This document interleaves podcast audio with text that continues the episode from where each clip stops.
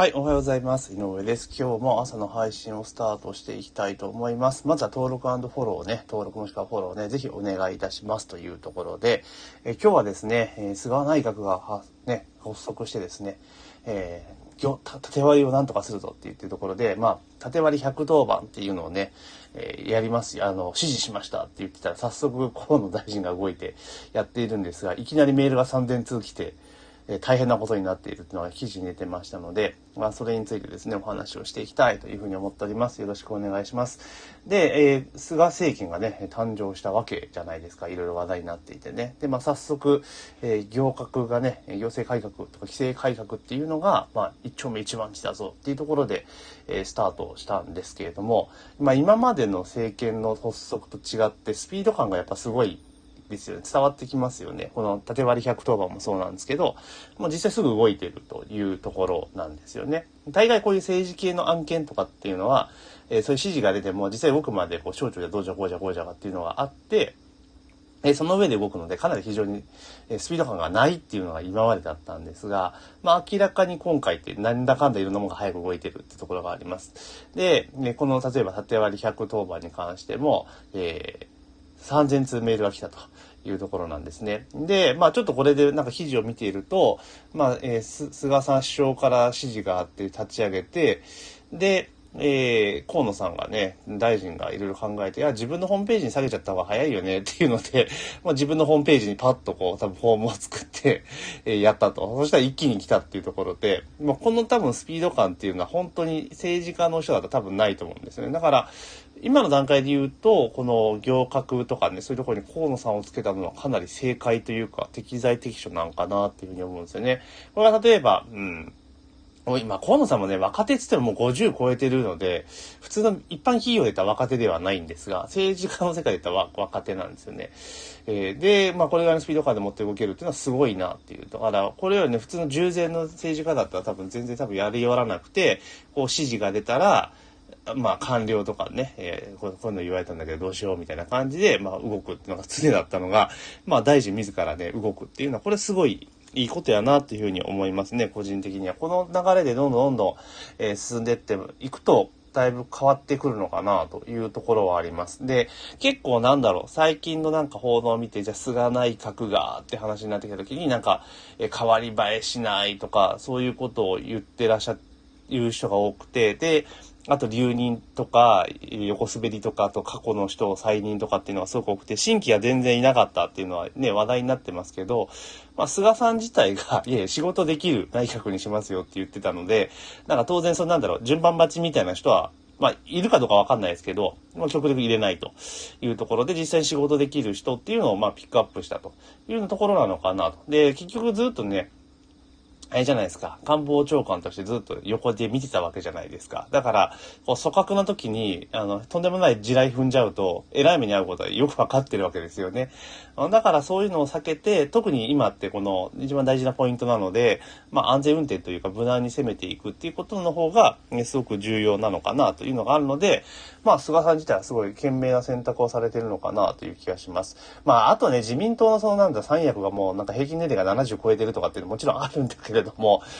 うん、まあそこら辺はね、やっぱ考えていかないと、あの、いかんのかなというところですよね。どんどんどんどんその、なんて言うんだろう。もちろんその政治家の2世とかが多いっていう問題もあって、政治家家系と一般家系の間の認識の乖離ってもでかいですけど、まあね、世代的なね、乖離もやっぱでかいじゃないですか。で、もちろんそのなんだろう、ね、高齢の議員さんを否定するわけではないけれども、ただやっぱり時代錯誤的なところもやっぱあるわけですよね。で、かつ、えー、年齢が高いっていうのはそれなりにずっと頑張ってきたから影響力が当然あるというところなんですよね。だから、まあその、本当そのなんだろ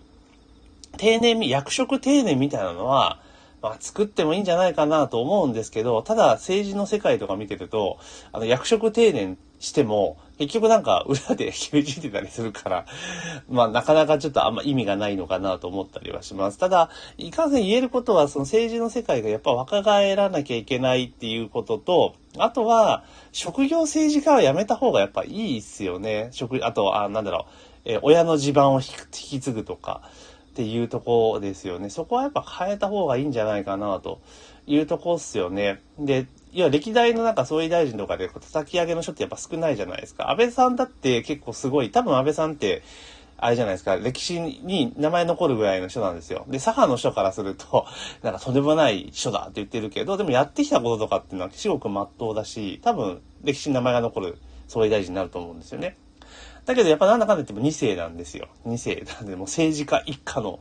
代議士っていうところがあるので、まあそう考えると、まあ自分で一から上がっていって、立ち上げていったっていう、ね、総理大臣まで行った。だって市会議員からスタートしてるんですよね。で、それでっていうところがあるので、だからかなりこの後の仕事っぷりっていうのはかなりね、え見とくべきじゃんじゃないかなと。逆に野党とかも、なんか早速ね、もう上げ足取り大会してるじゃないですか。ねあれ、だったらもう、なんかがっかりみたいな感じに多分なっちゃうと思うんですよ。まあみんな誰も期待しないからいいんだけれども、だから、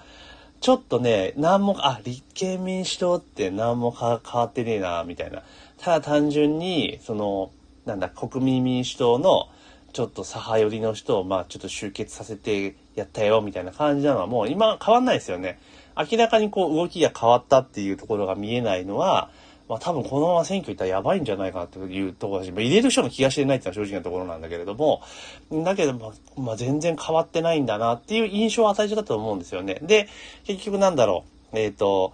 その、なんだ、なんかどっかの、えー、地方団体大臣が、ほら吹きまくりましたって言葉のあやで言ったことを、まあ、早速批判しますよね。もう、やめたらとか思うんですけどね。で、自分とこの議員が、その、菅さんのなんかね、字での部分とかね、そういうところ、生い立ちの部分は言うべきだみたいなことを言って批判されてるけど、それは擁護するみたいな。まあ、良くないなっていうふうにやっぱ思いましたよね。やっぱそう簡単に変わんないですよねっていうところですね。なので、もう本当になんか政治の世界っていうのは多分一般の我々からすれば多分想像でする世界なんだろうなっていうふうに思うんですが、やっぱりその、ちょっとね、変えていかないといけないし、で、変えていくっていうところでも、我々ってそうなんだろう、2009年に痛い思いを一回してるわけじゃないですか。ね、あの、なんか民主だったらなんかやってくれそうだなと思って入れたらもうどえらい目にあったぞみたいなところは多分あると思うので、で、結局もう今の流れでいくとメディアももうなんか、なんだかなって感じじゃないですか。なんか、要は、権力に立ち向かうってとこあるんだけども、なんか変に、変な感じになっちゃってるじゃないですか。で、そこに野党が乗っかってみたいな感じになってるので、まあ、そこら辺を変えていかないとっていうところですよね。あとは、その前、その2009年というの違いは何かって言ったら、やっぱネットが普及して、まあ、当時もネットありましたけど、そのインターネットとかスマートフォンが普及して、その多くの人がもうすぐに自分で情報を調べられる風になったっていうのが多分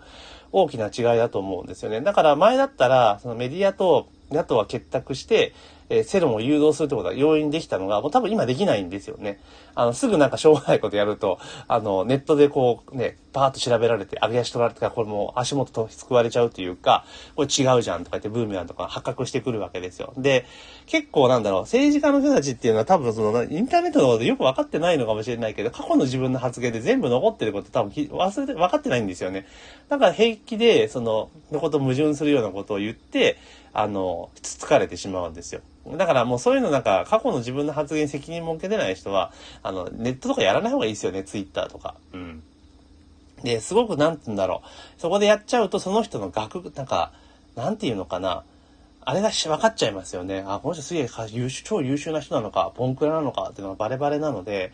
特にあの、慣れない人は、あの、使いこなしてる人はすげえ使いこなしてると思うんですけど、もうそうじゃない人は多分使わない方がいいと思いますよね。自分で自分の、なんか自分の宣伝活動とか、アピール活動をしてるつもりなんだけれども、多分実際はなんか、マイナスにしかなってないじゃんみたいなところはすごくありますよね。特にあの、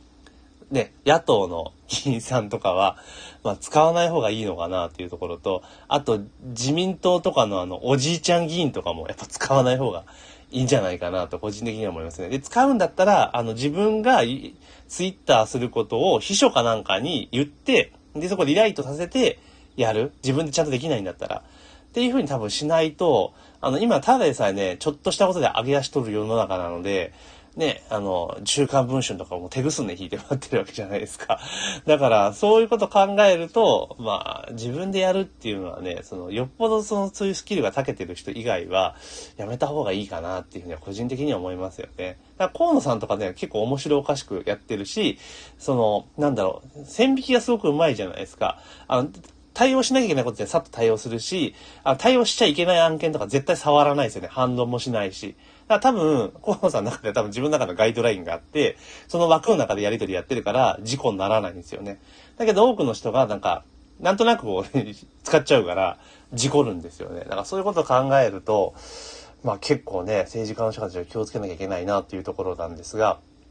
まあちょっと話は逸れちゃいましたけど、まあだからこの河野さんとかのスピード感ね、菅さん、河野さんのラインのスピード感っていうのが、まあ、スピード感でね、どんどんどん早く早く動かしていこうとすれば、当然、あれなんですよ。ミスは絶対出てくると思うんですよ。あの、急いでやって早く動かそうとするから。だけど、それを今度ね、ミスが起こった時に、逆にそこをつついてね、ほら見たことか、じゃなくて、そこをじゃあどうカバーしていくのかっていうので、こういう風にやったらいいんじゃないかっていう風に、野党がね、国会の論戦で提案とかしてきたらちょっと変わったなっていうのがあるんですけど、多分立民はないですね、それはね。でひょっとしたら国民民主党の残った方は、なんかそういう空気になるかなっていう気がしますし、まあ、あの、維新とかもそうですけども、そういうところになるのかなというところですよね。だからまあ、万人に受ける政策とか提案っていうのは絶対ないので、まあ、それぞれね、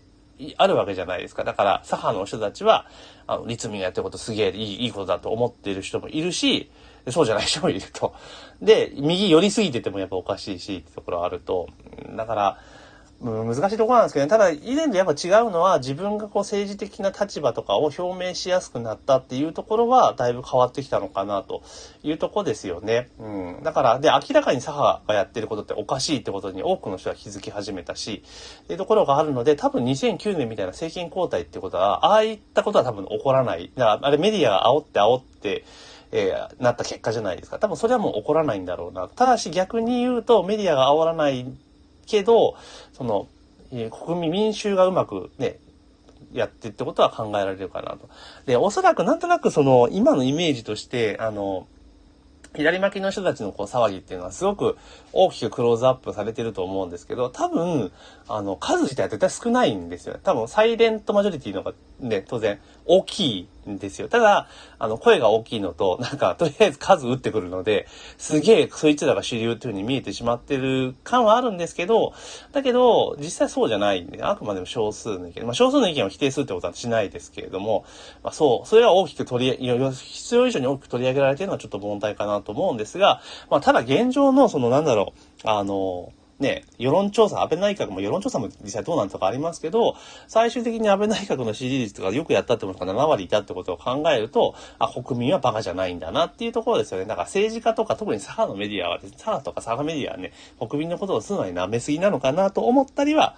えちょっとしますよねっていうところで、まあね、あんまりこういう政治の話とかって普段しないんですけど、ちょっと思っ、まあこのね、このスピード感ってすげえいいなと思ったので、ぜひね、頑張ってほしいなというところで、え、ちょっと今日は話題として取り上げさせていただきました。やっぱり、スピード感があってあると、動いてる感があるっていうのはすごく大事なことなんですよね。うん。で、仮にここまでこのスピード感でやって、ちょっと、ちょっと事故っても多分許され、許されるっていうか、まあここまで勢いよくやったらしょうがないよねっていうになるんですよ。だけど、だらだらやってて、なかなかやらないで、バンを自してやったところで事故るからみんなに文句言われるっていうところね。だから、この分野にちょっとバランス取ってもらったら面白いんじゃないかなというふうに思いました。というところで今日はですね、縦割り110番、ね、メール3000通というところでね、河野大臣が頑張って動いてますよっていうところで、まあ、このスピード感すげえなというところと、あと、左派メディアは、左派と左派メディアは変わんなかったなっていうことをちょっと思ったので、それについて音声でお話をさせていただきました。というところでね、ぜひね、番組のフォローとね、登録っていうのをお願いできできればというふうに思っております。というわけで本日の配信は以上となります。今日も一日頑張っていきましょう。